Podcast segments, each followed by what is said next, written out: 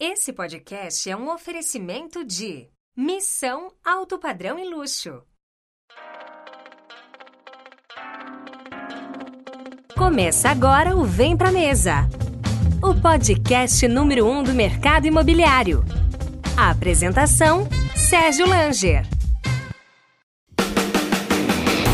Corretor de imóveis. A Plano e Vendas tem um convite para você. Venha realizar milhares de sonhos conosco e trabalhar na melhor house do Brasil. São 60 empreendimentos em comercialização com mais de 8 mil unidades em estoque. Em 2022, teremos ainda 15 lançamentos para movimentar a sua carteira com novidades. As melhores comissões, campanhas, premiações e programas de fidelidade. Seguindo nossa metodologia, aqui você vende, nós garantimos. Venha para a família Plano e Vendas. Vem ser feliz com a gente. Acesse www.vempramesapodcast.com.br barra Plano e Vendas. A manga, quando ela é muito madura, ela chega a cair no chão. Então, se existem muitas mangas maduras e está ali no chão, o esforço é mínimo, é só pegar a manga e já está no chão. não precisa subir a árvore, se arriscar e ir lá pegar aquela manga lá em cima. Começa agora o Vem Pra Mesa, o podcast número um do mercado imobiliário. A apresentação: Sérgio Langer. Começa agora o Vem Pra Mesa, o podcast número um do mercado imobiliário. Eu sou o Sérgio Langer e hoje tenho o prazer em receber Ricardo Mateus, fundador e CEO da Brasil ao Cubo. Esse podcast é um oferecimento de Mais Metro Quadrado Gerenciamento Imobiliário. Para você, incorporador, precisa de cuidado especial em algum projeto imobiliário ou alguma região? Sua equipe de vendas não está performando? O VSO de seu estoque poderá ser impactado? Você precisa conhecer a Mais Metro Quadrado Gerenciamento Imobiliário do Simão e do Rodrigues. Eles estão à sua disposição para agendar um café físico ou virtual. Acesse www.maisn2.com.br. Ricardo, seja muito bem-vindo ao Vem Pra Mesa. Opa, muito obrigado aí pelo convite, me sinto muito honrado realmente aí por participar de um podcast desse gabarito. Vamos lá, vamos trocar figurinhas, vamos é, é, é, entender um pouco daquilo que vem acontecendo no mercado da construção e vamos lá. A Brasil Cubo é uma empresa de construção modular off-site. Ela nasceu em 2016, né? Então vai completar cinco anos ainda. É, uma, é um bebê ainda, né, Ricardo? É um, uma, uma... É, realmente. É uma empresa realmente super jovem, mas depois a gente vai entender um pouco é, que tem uma história curta e uma história um pouco mais longa. E aí a gente vai entender um pouco mais sobre isso. Sim, e, e é uma Construtec, né? Esse termo esse termo está muito em voga hoje em dia, é uma startup destinada a transformar processos e gerar valor através da construção, utilizando a tecnologia, e utiliza um método batizado de construção off-site. O que é a construção off-site? Você, a obra não acontece no terreno, a obra acontece num parque fabril, numa indústria, e o material é transportado e é montado, né, instalado no local. Então, um pouco diferente do mercado imobiliário tradicional, de, da construção civil de, de empreendimentos residenciais, que é muito baseado no concreto, a Brasil ao Cubo trouxe aí uma tecnologia e, uma, e, uma, e um, diferencial inovador, principalmente para o Brasil. É, Ricardo, por que, que a palavra obra traz tanto, traz, traz uma conotação obra, quando você pensa em obra, ou para sua casa, ou para reforma, traz, traz algo que você fica com medo, muitas pessoas têm dor de cabeça. A palavra obra, na, na mente humana, ela causa, às vezes, um arrepio. Bom, basicamente, em relação a essa dor, né, que muitas brasileiras, até a população global, ela sofre, realmente essa palavra obra traz arrepios devido a métodos construtivos que sempre foi utilizado, que não tem, de fato, ali um processo é, operacional padrão que tu consiga fazer a compilação de tudo aquilo que tu entende em termos de um produto é, com um controle máximo. Então, isso normalmente, enquanto obra, ela sai fora do controle. Isso, isso gera realmente uma dor de cabeça. E pensando nisso, né, de fato, a Brasil ao Cubo nasce. Então, para resolver uma dor de mercado, que realmente é essa, que obra é dor de cabeça, né? É, então, retirar tudo aquilo que acontece lá num canteiro de obra, levar para dentro de uma fábrica, isso diminui muito o processo, então a amostragem de obra no canteiro é menor, e aí é, isso faz com que essa dor de cabeça aí seja um pouco menor. Ainda vai existir, com certeza, porque continua sendo obra, mas com certeza a amostragem sendo uma, menor, isso passa a ser bem importante aí é, na cabeça do investidor. Eu tomei conhecimento da Brasil ao Cubo uh, numa notícia que saiu em, no, no início da pandemia, 2020, é, na construção do hospital de. Boimirim, em 33 dias. É isso mesmo, Ricardo? Vocês construíram o um hospital em pouco mais de 30 dias, e não, não é um hospital de campanha, né? é um hospital que ficou para a população. Ah, esse é bom frisar, né? Realmente não é um hospital de campanha, ou seja, o hospital está lá, né? já faz mais de um ano que já foi instalado, então ele, ele está lá, lá ajudando aí no auxílio nesse primeiro momento ao combate às vítimas da Covid-19. Entretanto, num período é, pós-pandêmico, esse hospital continua como um legado para a sociedade. Isso foi uma importância muito grande para nós, porque a gente entende que o empreendedorismo ele nasce para realmente entregar valor para a sociedade. E quando tu, a tua inovação, né, tu enquanto empresa entrega valor, salvando salvando vidas, isso realmente foi muito importante. Quando é, falar do prazo, realmente foi isso, né? 33 dias a gente ergueu esse, é, essa ala hospitalar com 100 leitos do zero, né? É importante salientar que 100 dias, é, 33 dias, né? A gente está falando de, de fabricação, projeto, né? Fabricação, transporte e instalação, né? A obra mesmo em si, com os módulos chegando, a gente está falando dos últimos 10 dias. Então, no 23º dia deste cronograma, chegaram os primeiros módulos lá para que a gente pudesse fazer a acoplagem. Então, realmente é fato muito importante, porque em 33 dias a gente projetou, fabricou, transportou, instalou e, inclusive, instalou os leitos hospitalares, ar-condicionado, seguindo todas as normativas técnicas aí de uma obra hospitalar. E chega a impressionar alguns moradores do bairro que, de repente, passam uma semana, voltam depois de 10 dias, já tem um hospital lá pronto. Foi basicamente o que ocorreu, né? Como eu mencionei, no 23º dia não tinha obra, e aí depois de 10 dias estava a obra lá instalada. E é legal que depois disso a gente fez outros seis hospitais, né? Então, acabamos de entregar mais dois agora, e todos eles com este legado aí para a sociedade no período pós-pandêmico. Então foram seis hospitais até agora no portfólio da Brasil Cubo. É, no total foram outros seis. Então são sete hospitais, sete hospitais. que a gente entregou. É, teve um período que a gente entregou no ano passado cinco hospitais, né? Alas hospitalares, então são é, é, ampliações de hospitais existentes, né? Então é isso que a gente acabou entregando. Mas foram cinco hospitais entregues em 115 dias. Então a gente está falando de regiões aí bem, bem distintas aí do país. Porto Velho, Rondônia, Brasília, é, é, Porto Alegre, São José dos Campos, São Paulo. Então, realmente é uma coisa incrível. E agora, no ano de 2011, a gente acabou entregando mais 40 leitos de UTI é, do Hospital Vila Santa Catarina, que tem a gestão do Albert Einstein, e também mais 102 leitos aí com a ajuda da iniciativa privada, aí, o Banco de Brasília, é, junto com alguns outros players estratégicos lá de Brasília, doou mais 102 leitos para Samambaia, Distrito Federal. E você é engenheiro de formação, engenheiro civil e engenheiro de produção, e, e você unificou as duas competências para criar a sua empresa? É basicamente é isso, né? Aquela frase que, que dizia que a indústria da construção civil era a única indústria que não acontecia dentro de uma fábrica.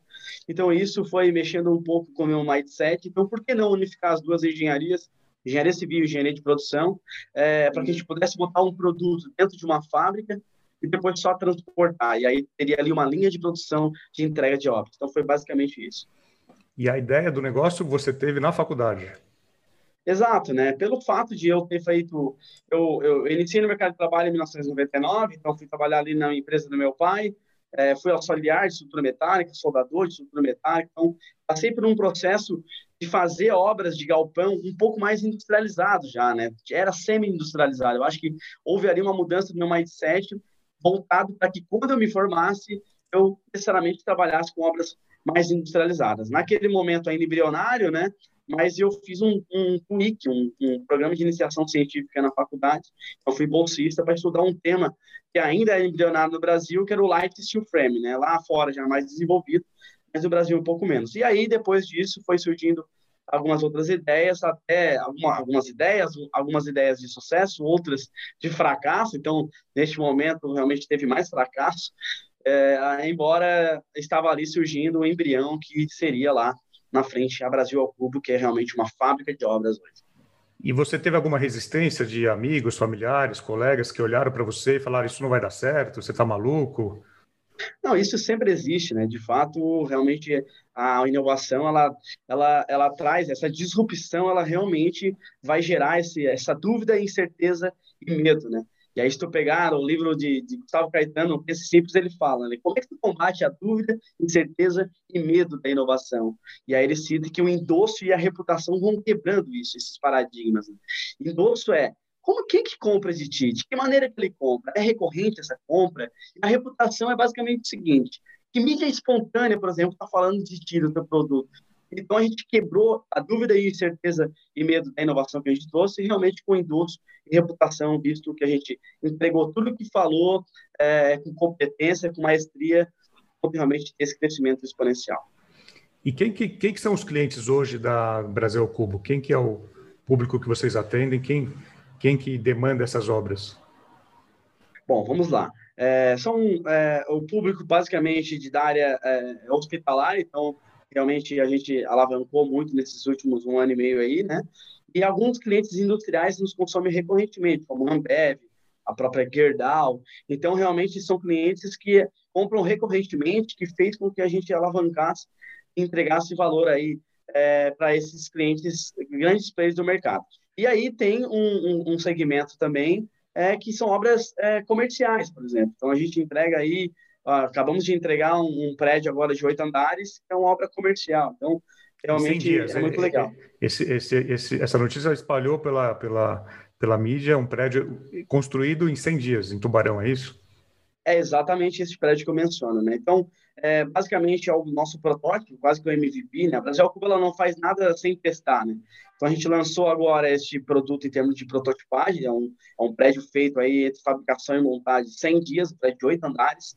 É, é, muito importante ressaltar que a validação do mercado é muito importante para o Brasil Cuba para que a gente possa lançar a nova linha de, de produtos. Por exemplo, a gente lançou também, juntamente com este prédio, a linha residencial Brasil Clube. Então, foram duas casas também para efeito de prototipagem. Lá estão pessoas morando dentro da casa para entender de fato como é morada de uma casa Brasil Clube, e a gente vai fazer esse lançamento aí nos próximos meses da linha residencial, juntamente com a linha predial Brasil Clube. E é uma casa construído, construída é, em aço. Exato. A estruturação de todos os nossos módulos, ela passa necessariamente pela estrutura metálica, né? Então, é, o aço aí fornecido pela Gerdau, que hoje é uma parceira da empresa, é, ela faz a estruturação e depois disso tem os materiais de acabamento, como o gesso acartonado, tem é, USB, porcelanato, esquadria, elétrica, hidráulica, aí funciona como um modelo convencional. Mas realmente a estruturação ela passa pelo aço. E é legal é, é ressaltar também que esta casa é, a gente instalou ela em 20 dias. Realmente é uma coisa fantástica, né? Período de fabricação e montagem de 60 dias. Imagina tu receber uma casa aí, né, um padrão realmente elevado, é, em 20 dias. Tu passa no terreno e depois tem uma casa. Então, realmente, isso chama muita atenção. É um mercado que a gente vai desfrutar aí é, dos próximos, os próximos anos. E em relação ao conforto térmico, né? Frio, calor, como é que funciona isso para quem vai morar ou quem vai trabalhar numa numa estrutura como essa? Bom, isso é muito interessante porque a gente trabalha aí com produtos que fazem um tratamento térmico e acústico muito superior até mesmo do que a alvenaria convencional.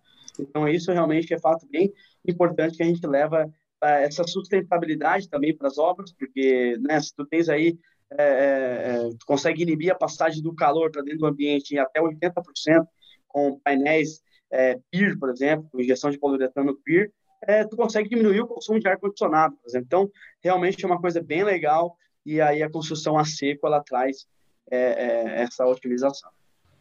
Agora, olhando para o mercado, principalmente da, da construção civil é, residencial, nas construtoras ou de capital aberto ou construtoras é, regionais, a gente vê algumas iniciativas que começam a olhar para a construção off-site. A Tenda anunciou ano passado, a Tenda é uma das mais importantes construtoras do Brasil, empresa é, que atua aí no território nacional, criou, é, batizou lá de, tá, tá, chamando de wood frame, né, baseado em madeira né, e não aço, e começa a ter uma linha de produção de casas. Com isso, eles vão conseguir aumentar em, em, em não sei se era quatro, oito vezes, é, é, acho que é quadriplicar a produção deles. É, você já foi consultado ou procurado por, por construtoras para pensar em projetos residenciais? Sim, com certeza. Existe um assédio hoje em relação à nossa empresa de algumas consultoras, incorporadoras, visto que a gente tem a tecnologia para entregar. Né? Neste momento, a gente não está fazendo esse tipo de parceria, entretanto, enxergamos aí uma possibilidade no médio prazo de a gente ser a fábrica dessas incorporadoras, consultoras também, tá? É, em relação à tenda, eu acho super bacana esse movimento que eles estão fazendo, né? Lembrando, quem trouxe a tecnologia para o Brasil do Frame foi a Tec Verde, uma empresa realmente de referência no mercado brasileiro, né, parceira da Brasil ao Cuba, os caras amigaço nosso, né? e aí eles auxiliaram também, né? Santa Catarina também. É, não, é, é, próximo de Curitiba, a Araucária, tá? É no Paraná. Paraná, Paraná. É, o Sul aí está honrando aí a construção Sim. industrializada brasileira. E, e aí a Tenda, em parceria, também teve algum apoio certo apoio da própria Tec Verde, mas é super importante esse movimento que está havendo, porque as pessoas que estão nascendo hoje, elas já nascem com o pensamento de que a obra precisa ser industrializada. Essa, antigamente, na última década, a gente precisava quebrar até um paradigma que existia aí da, da, da população. Mas é interessante salientar que, por exemplo, chegam principalmente jovens casais aqui na Brasil ao Cubo e eles comentam: eu não tenho dinheiro para construir agora, mas quando eu construir vai ser com a Brasil ao Cubo. Ou seja, eles já citam que a construção industrializada é, já não é mais uma opção, na verdade é uma realidade para essas pessoas. Então a Tenda eu acho que está fazendo um movimento corretíssimo, né? Embora seja um produto distinto da Brasil ao Cubo, né? Só para nós entendermos, né? É, a Tenda ela foca um pouco no interesse popular né? Então são casas para interesse popular e a Brasil Cuba ela tem uma visão de que a gente vai entregar obras um pouco mais a, avançadas em termos de acabamento e padrão. Né? Então a gente está focado no alto padrão e a tenda, é, pelo menos nesse primeiro momento, é com as obras aí de interesse é, é, popular, Minha Casa Minha Vida, algo do tipo. Mas eu acho super importante esse movimento que está havendo e, e quem ganha é o Brasil. E, e, lá fora é muito utilizada a construção off-site, né? no Canadá, Japão. Por que, que no Brasil é algo ainda inovador? O período pós-guerra, né, pós-segunda guerra mundial, no Japão, as coisas começaram a acontecer de maneira modularizada. Né? O pensamento deles sempre foi de que como que eu consigo retirar o máximo de obra do canteiro. Então, esse movimento acabou acontecendo no Japão. O Canadá também se beneficiou é, dessa tecnologia, e aí depois alguns outros países também, como a Austrália, para Portugal também, tem uma pegada bem industrializada em relação a isso. E no Brasil, basicamente, o que houve durante um século todo é se construir de uma maneira convencional. Né? Essa foi uma realidade que a gente enfrentou. Já está havendo um movimento muito bacana de alguns players aí, não somente a Brasil Cubo, mas aí eu falo de outros também, né? É, sobre essa industrialização. Isso vai ser muito importante porque a gente vai conseguir, no médio prazo, reduzir esses custos de produção, vai ter um acesso mais facilitado aí para suprir esse déficit aí é, é, é, por, por moradias no Brasil. Então, isso vai realmente ser muito importante no médio e longo prazo brasileiro. E em relação à mão de obra, a mão de obra que, que você tem aí na Brasil Cubo, é, é, é uma mão de obra diferente do que a gente vê no mercado em geral da construção civil? Bom, vamos lá. A Brasil Cubo nada mais é do que. Bom, e aí eu vou fazer um parênteses, porque realmente é só um, uma, uma semelhança, né? Eu vou fazer uma semelhança em relação ao que acontece no mundo digital, mas quase que a gente tem um marketplace da construção civil. Por que, que eu falo isso, tá? Eu falo quase porque realmente não é isso, né? Mas imagina um parque fabril onde é, essa plataforma física outras empresas adentram para prestar um serviço dentro da nossa plataforma. É basicamente isso de maneira física. O que, que eu quis dizer? Empresas de elétrica, hidráulica, de cerâmica, de carpintaria, de esquadrias, adentram o nosso parque fabril para daí fazer entregar a sua etapa da construção. Então, isso é muito importante. Então, a Brasil Cuba acabou desenvolvendo o seu produto muito por conta também com o auxílio do desenvolvimento de outras empresas que já estavam prontas no mercado, empresas de elétrica e tal, esquadria, e aí somaram a nossa tecnologia de projetar ali no BIM, para ter ali explodido tudo detalhado, mas é basicamente isso. Então, a mão de obra, quando tu cita, é, basicamente são mão de obras que já existem no mercado. Mão de obra de, de pessoas lá que fazem gesso, de pessoas de elétrica, de hidráulica. Então, basicamente isso. Pessoas que fazem estrutura metálica, Então a gente não encontra isso. Lógico, a gente faz uma homologação dessas empresas, a gente faz uma integração dessas empresas, a gente mostra os processos operacionais padrão, então são 33 POPs para cada etapa, para cada departamento que a gente entrega aqui. E seguindo é, é, esta linha, a gente faz a fiscalização dessas empresas que é dentro da Brasil Cubo, e aí a qualidade Brasil Cubo entregue lá na ponta em termos de montagem. Então, é basicamente isso. Mas o tradicional pedreiro, que está muito acostumado a, a, mexer com tijolo, não tem aí. É, não, esse, esse não, não, não consta aqui no nosso parque fabril. E, e, e, vocês formam profissionais? Como que é? Porque é uma tecnologia diferente, uma tecnologia proprietária. Ele, ele não normalmente ele não, ele não chega aí já sabendo desse, desse, desse trabalho. Vocês têm alguma uma, uma capacitação, uma universidade dentro que ajuda a, a treinar e formar profissionais? Bom, Bom, vamos lá, né? Como eu mencionei, tem o processo todo praticamente é subcontratado. Então, o que a gente faz é a gestão disso tudo em termos de líderes de setores que são fiscais dessas empresas que adentram o nosso Parque Fabril para executar a sua etapa. Então, esses fiscais da Brasil Cubo, a gente tem uma academia de líderes aqui que é desenvolvida, que é a Brasil Cultural, né, na, na pessoa do Ítalo Poeira, que é um educador corporativo hoje que trabalha aí, é uma academia de líderes para que eles possam aí fazer a, a gestão de todo esse processo. A gente também banca, né, ajuda aí é, é, no desenvolvimento desses profissionais com treinamentos, cursos de elétrica, de hidráulica, cerâmica, para que eles possam ter aí a aptidão né, e a atribuição técnica para fazer essas fiscalizações que hoje é exigida dentro do nosso Parque Fabril.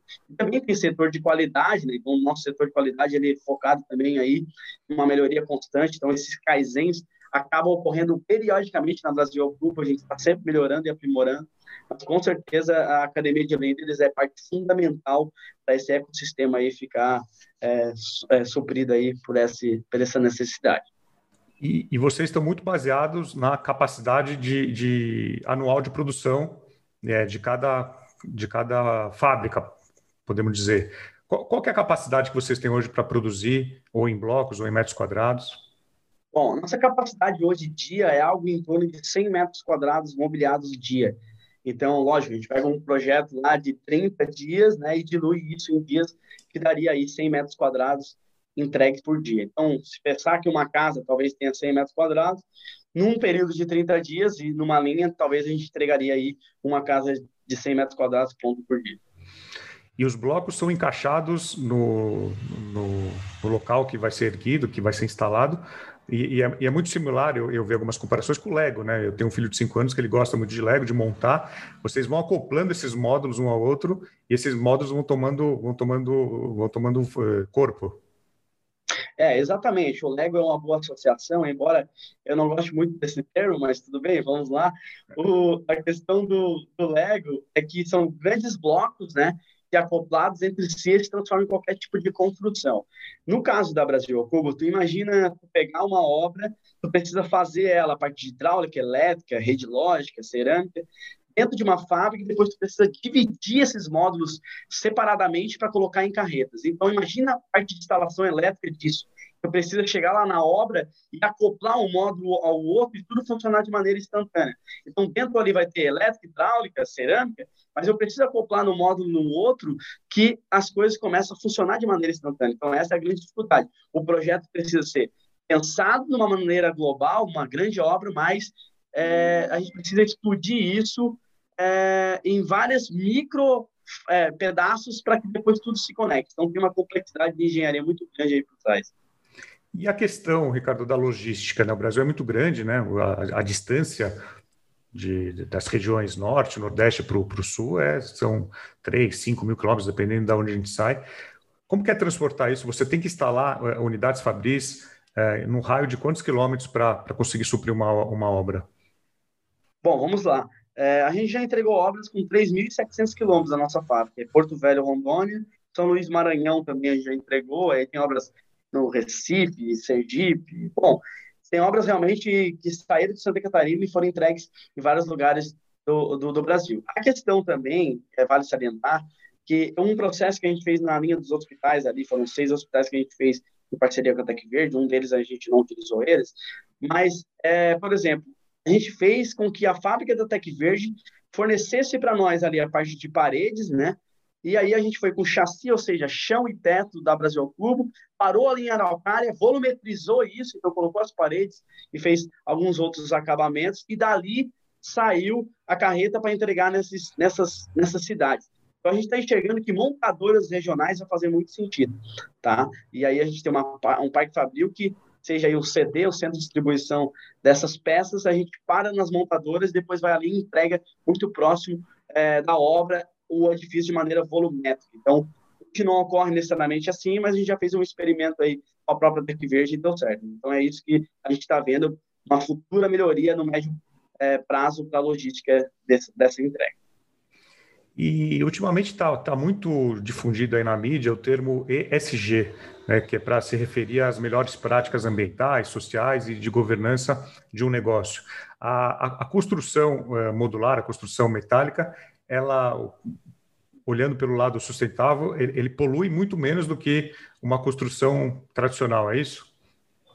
Bom, com certeza, né? Bom, a gente tem uma obra aí que consegue planejar ela, como é que tu vai erguendo a parede, né? Tu compra uma placa do tamanho específico daquilo que tu projetou e tu simplesmente faz a fixação dela. Então, o fato de eu puder, poder solicitar da fábrica o painel exatamente da medida que eu pedi, eu gero um, um menos desperdício, né? Então, a taxa de resíduo de uma obra é, off-site, ela é bem menor do que uma obra é, feita aí on-site, digamos assim, né?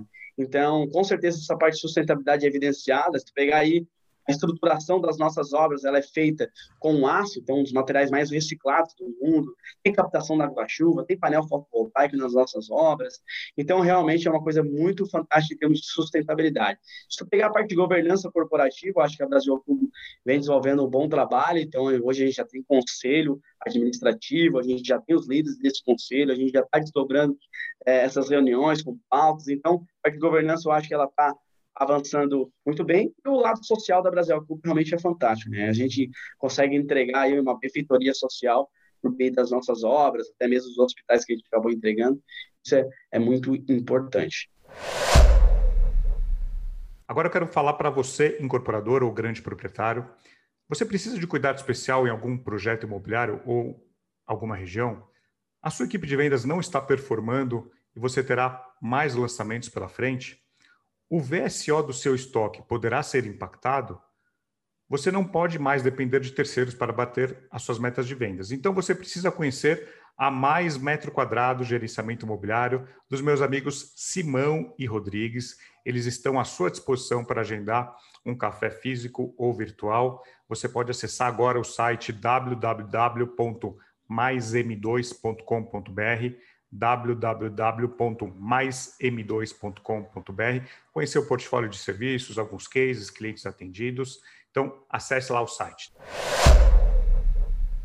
Ah, e, e, parabéns para você, para a Brasil Cubo, que disponibiliza no site o código de ética e conduta para download. Né? É difícil você achar isso no site de uma empresa. Então, é, é, é muito bacana toda essa preocupação e, e, e mostrar isso é, da maneira correta que vocês fazem. Né? Não, é, é super importante isso. A gente entende que o que nos trouxe até aqui foi a parte técnica, mas o que vai fazer com que a gente se diferencie de qualquer empresa que possa surgir, até mesmo ser concorrente da Brasil vai ser a parte de cultura da empresa.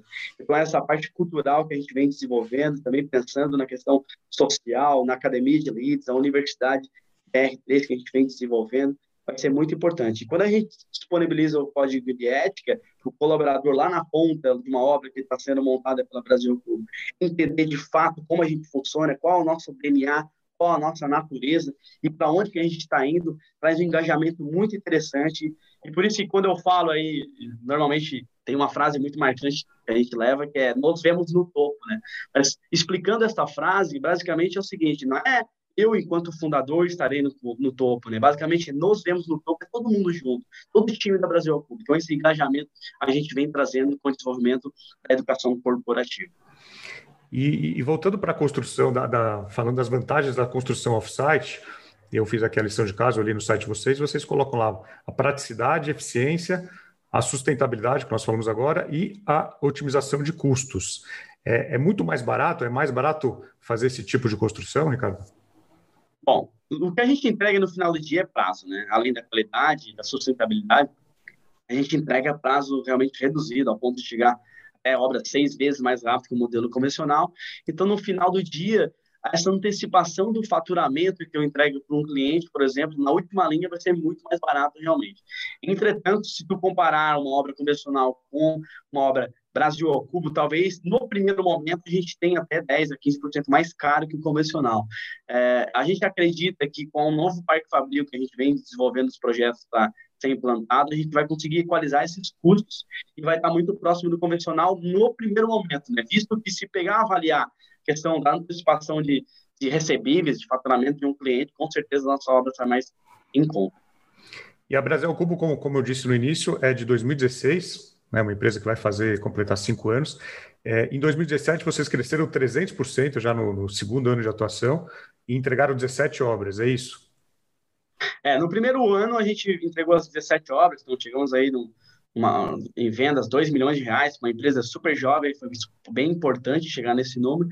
Aí, em 2018, a gente acabou avançando 300%, então a gente vendeu 6 milhões de reais. Só que aí chegou 2019, a gente trouxe alguns sócios estratégicos para a empresa, né, é, que fizeram também uma alavancagem muito grande em termos de é, é, entrega de obras por todo o Brasil. Então, a gente chegou aí no crescimento de 1.200% em relação a 2019 e 16 vendendo aí 70 milhões em obras. Só que aí chegou em 2020, momento caótico da humanidade, a gente imaginava que não teríamos muito venda. A gente teve ali um produto ideal para o time, estava correto também para o momento. Né? Então a gente vendeu aí 200 milhões de reais no passado, crescendo 300% novamente, e provavelmente vamos bater aí 300 milhões de venda em 2021. Então, realmente é um crescimento exponencial. É, é, um crescimento, como você disse, exponencial. E como preparar a empresa, toda a estrutura né, da empresa para crescer desse jeito é, exponencial? Ah, eu, eu sempre tive claro que o empreendedor ele não cria uma empresa, né? Ele cria o time e o time cria a empresa.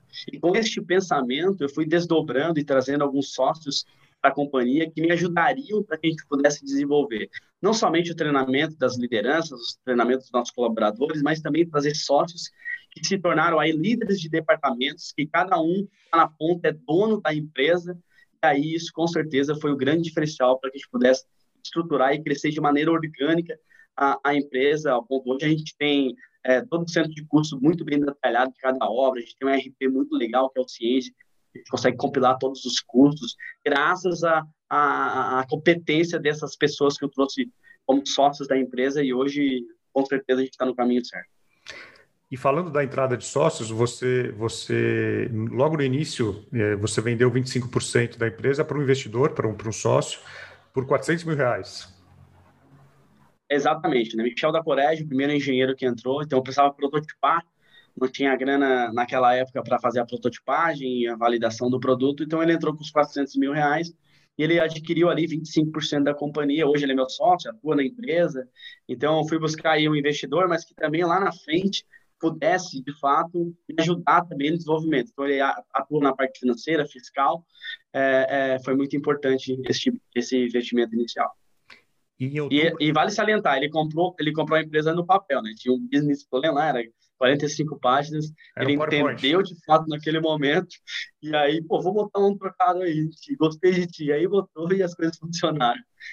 É, maravilhoso. E em 2020, né, outubro de 2020, a Gerdau compra 33% da empresa por 60 milhões, é isso?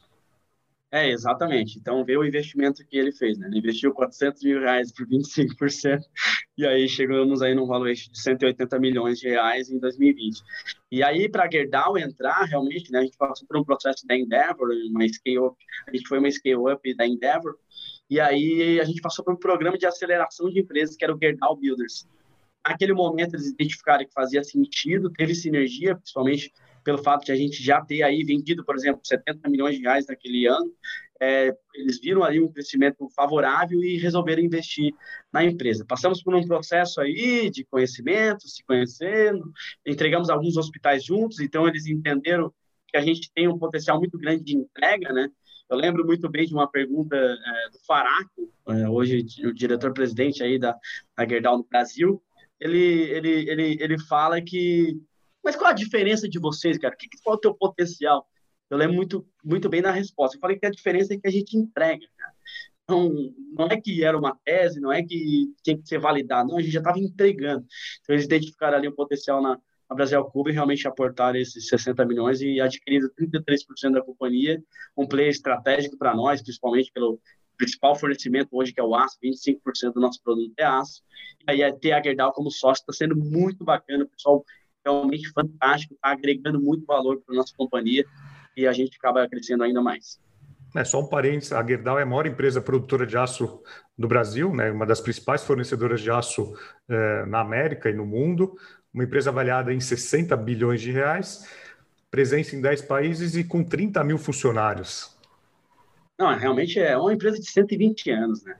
É, eles têm uma cultura organizacional muito fantástica.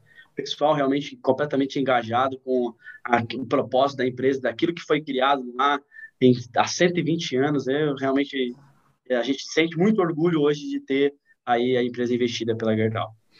E como você disse, o aço é a principal matéria-prima de vocês, é 25% aí é, na, nas obras, e, e o aço no, no, no, último ano, aí, nos últimos 13, 14 meses, vem subindo muito.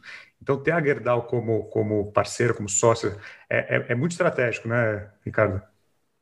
Ah, com certeza. Isso para nós, a gente queria trazer um sócio capitalista, mas que fosse estratégico para nós, né? E nada melhor do que uma Gerdau, né? Digamos que a gente é, casou com a, a menina mais bonita aí do, do da festa. Basicamente é isso. Porque para nós realmente está sendo um motivo de muito orgulho ter a Gerdau como, como sócio. E a Gerdau investe em outras startups. Vocês têm alguma parceria com outras startups também investidas e que têm participação da Gerdau? A Gerdau ela fez um braço né, de investimento que é a Gerdau Next, né? Então ela está avaliando algumas algum, algumas empresas do mercado, mas de fato a primeira que elas investiram, se eu não me engano, foi a própria Brasil Cuba. Entretanto, debaixo do Gerdau Next tem a G2L e a G2 Base, que são duas empresas do grupo, estão indo muito bem também. É, que eles desenvolveram quase que uma spin-off lá dentro, né? Mas acredita-se que a Gerdau vai investir de fato em várias outras empresas, então é bom ficar com o radar ligado aí em relação à inovação, porque vai fazer muito sentido aí no médio e longo prazo. Com certeza. E, e você, você, é, você menciona, você tem uma frase aqui que eu, que eu peguei, que empreender no Brasil é, é empreender é empurrar o Brasil para frente. Ah, eu só, só enxergo é, esta forma para o empreendedorismo, né? Se tu não enxergar que o empreendedorismo de fato é empurrar o país para frente, não faz sentido algum. Né? É, em determinado momento vai ser pelo dinheiro empreender, né? com certeza, eu acho que faz sentido. É, aprender, ganhar e dividir são os verbos da Brasil Cuba. A gente sabe que para ganhar a gente vai ter que aprender, mas tem que dividir lá na ponta. Então, está muito claro. E não é pecado ganhar dinheiro, né? Parece que no Brasil virou alguma coisa do tipo que o capitalismo é, é algo que é pecaminoso, mas com certeza não é. A geração de riqueza, gera, geração de, de empregos, a geração de pagamento de impostos, ela só se dá por meio do empreendedorismo. Então, essa frase, inclusive, ela está dentro da nossa fábrica, uma frase que tem 10 metros da, escrita dentro da nossa fase, que é empreender é empurrar o país para frente, de fato. Só faz sentido empreendedorismo quando tu pensa é, como um todo e, e, quando tu pensa no Brasil, eu sou muito patriota, a ponto de ter é, é, o nome do meu país, o nome da minha empresa, Brasil Outubro, né?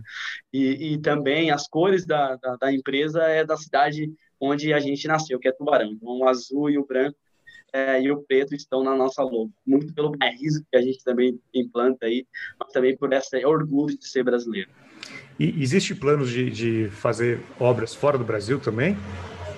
Existe sim, tá? Existe planos, tá no nosso radar. A gente já vem desenvolvendo aí é, projetos em paralelo é, com aquilo que a gente está entregando aqui no Brasil, né? Entretanto, eu acho que vale aí uma colocação muito legal que Flávio Augusto, por exemplo, um dos principais mentores aí meu, ele menciona que é, a manga, quando ela é muito madura, ela chega a cair no chão. Então, se existem muitas mangas maduras e está ali no chão, o esforço é mínimo, é só pegar a manga e já está no chão. Tu não precisa subir a árvore, se arriscar e lá pegar aquela manga lá em cima. Então, hoje eu enxergo que no Brasil realmente tem muitas mangas maduras no chão e vai ser muito mais fácil pegar essas, essas mangas aí. Mas com certeza a gente já está enxergando aí as mangas que estão lá em cima do, do galho e, é, e isso diz respeito à internacionalização da nossa marca. E falando do, do, tamanho que hoje a Brasil ao Cubo eh, já tem, eh, ela está presente em três estados, né, com, com, mais de 150 obras. E, qual é o tamanho de número de funcionários que vocês têm hoje, Ricardo? Bom, a gente tem aí uma variação, mas normalmente ela gira de entre 400 a 500 funcionários diretos, né? Fora toda a subcontratação que a gente faz A gente diz aí que nesse conglomerado de pessoas que atuam para Brasil ao Cubo chega, pode chegar próximo de mil é, pessoas trabalhando aí para entregar esse nosso produto. E qual que é o principal desafio que você vê para o crescimento, é, não só da construção modular, mas para o crescimento da Brasil ao Cubo? Existem desafios, né? Todo o início de um negócio, os desafios ainda são maiores, né? E aí, quando tu vai passando por algumas fases, tu quebra, tu rompe algumas barreiras, e aí, basicamente, aquilo que tu enxergava que era um desafio grande, passa a ser um desafio já superado, então ele passa a ser pequeno, e os desafios são outros, né? Imagina agora questão da internacionalização, com certeza vai ser um desafio gigantesco, né? É, mas imagina agora tu conseguir é, compilar tudo isso, todas essas disciplinas em termos de cultura, como é que tu replica o teu trabalho em termos de capacidade produtiva e manter toda a qualidade que hoje teve, né? Uma coisa é tu fazer aí, vender 300 milhões ano, outra coisa é vender 5 bilhões, que é o nosso objetivo um dia. Como se fazer isso, né? Então, eu acredito que cada vez mais essa curva de aprendizado que vem tendo dentro da empresa, em termos de está todo mundo aprendendo aqui, né? Imagina, tem escola, academia de líderes, tem a escola de lideranças nossa que desenvolve tudo isso, mas a gente vai precisar encurtar alguns caminhos e talvez trazer alguns, algumas pessoas um pouco mais sênior no mercado vai fazer muito sentido para nós, visto que a gente é uma companhia extremamente jovem, né? média de idade aí, acredito que não deve passar de 30 33 anos. Eu, por exemplo, tenho 33 anos, mas a gente embora a gente tenha aí a tecnologia, a inovação no sangue, tem alguns processos que a gente precisa de alguém que tenha uma bagagem um pouco mais evidenciada. Então, desafios eles vão ser supridos também mesclando um pouco daquilo, né? O jovem ajuda a pessoa um pouco mais adulta e o adulto ajuda o jovem no desenvolvimento. Então, acho que essa vai ser o nosso segredo aí para os próximos anos. Agora eu quero dar uma dica para você que precisa ler e se informar sobre o mercado imobiliário. Você conhece o Imob Report? Então acesse agora e assine gratuitamente www.imobreport.com.br. Report com T mudo no final. www.imobreport.com.br. E eu vi que você também vai, é, vai muito atrás de conhecimento, estuda bastante, é, é, gosta de trazer competências novas, o marketing, a parte de vendas. É, o que, que, você faz no seu dia a dia, no dia a dia do Ricardo, para trazer é, conhecimento, para estudar novas formas aí, é, não só no seu dia a dia na parte de, da, da engenharia, mas em competências que talvez não são aquelas que você aprendeu na faculdade? Ah, não, realmente isso eu sempre foquei, né? Na faculdade foi muito, é, obviamente que a graduação ela nos trouxe aí um, uma atribuição técnica para estarmos aptos aí para desenvolver uma empresa como a Brasil ao Cubo, né? Visto que eu sou engenheiro. Entretanto, eu sempre foquei em estudar um pouco mais daquilo que vinha acontecendo em termos de inovação e empreendedorismo. Então, plataformas como meucesso.com, a própria Endeavor me ajudou muito nesse desenvolvimento. E hoje eu tenho um gosto muito grande pela arte, né?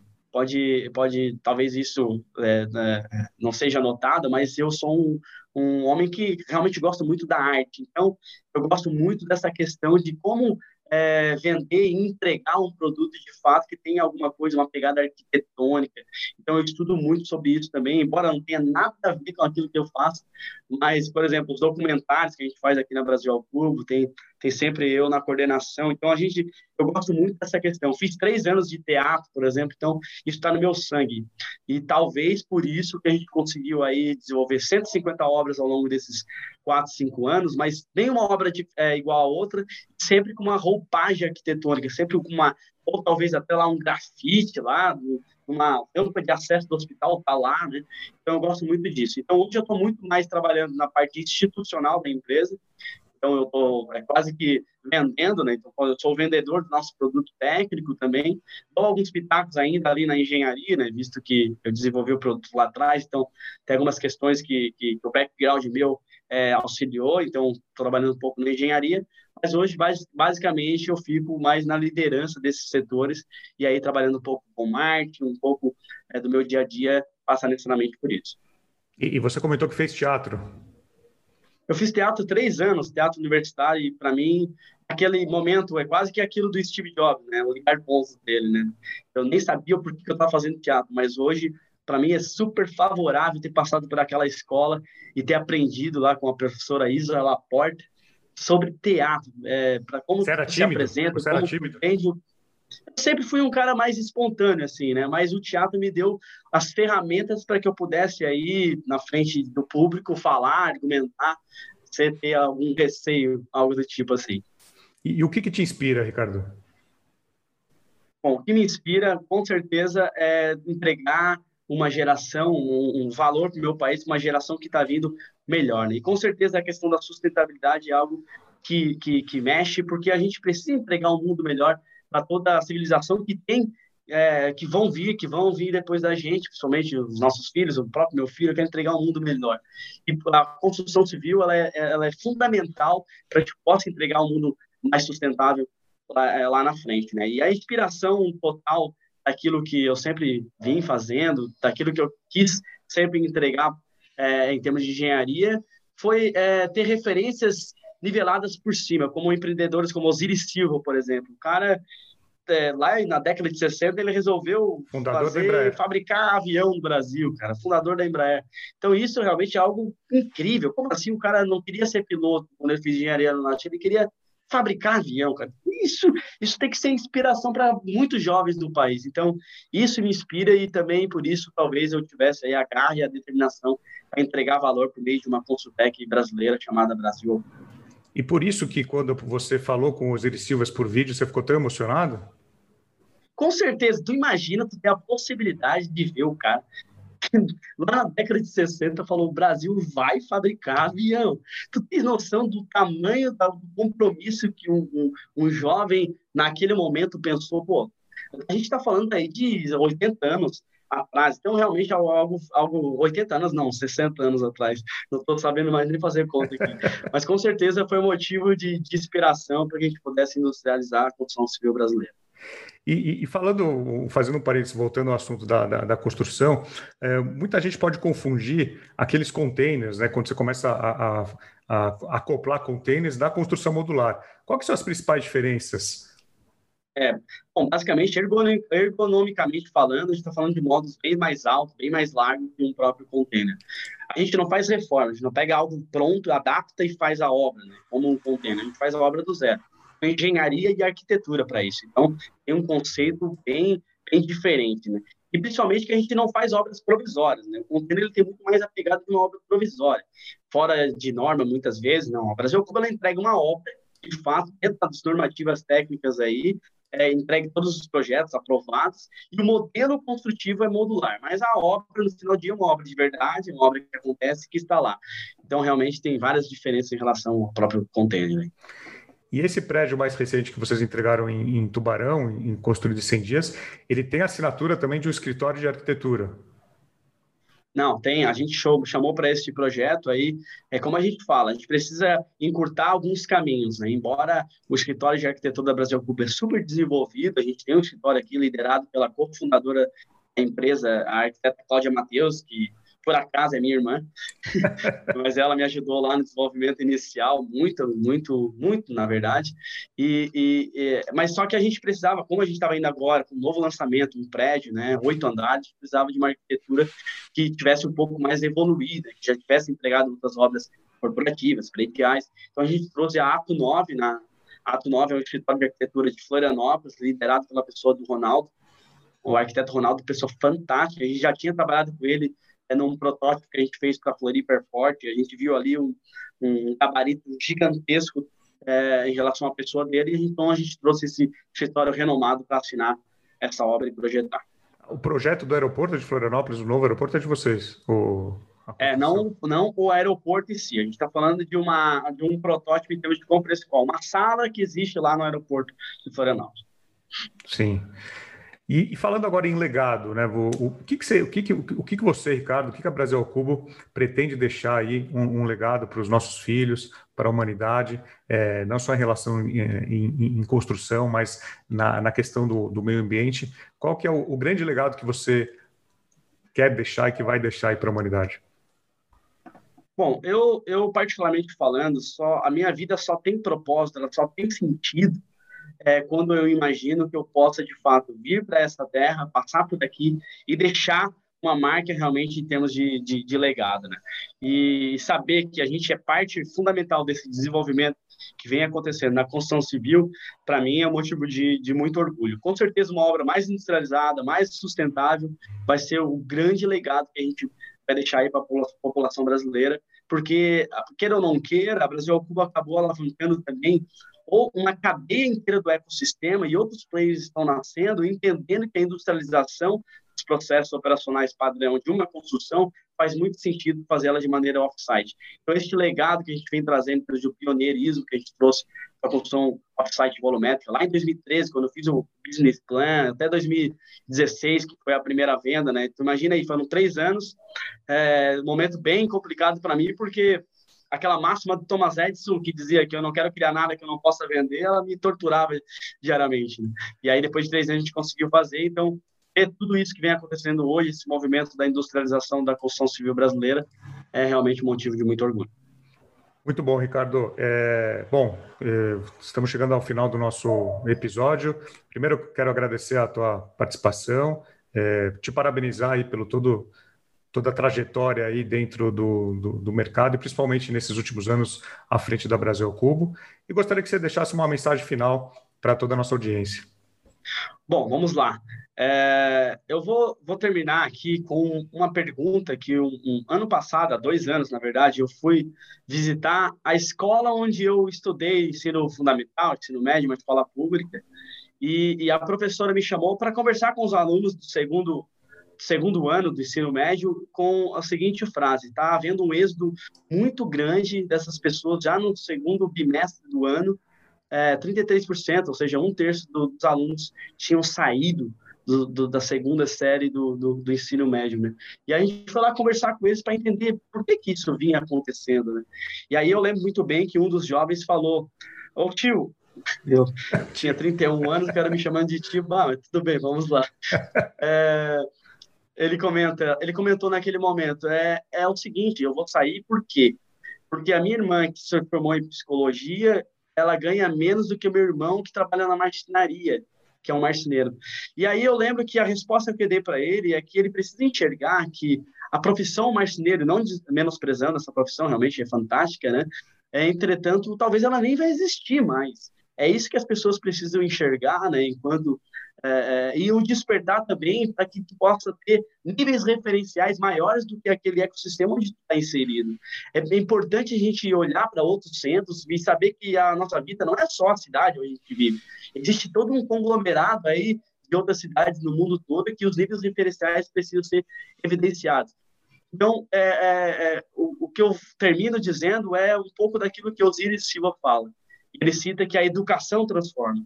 Então é preciso entender de fato que a educação transforma, me transformou, vem transformando várias pessoas dentro da Brasil ao.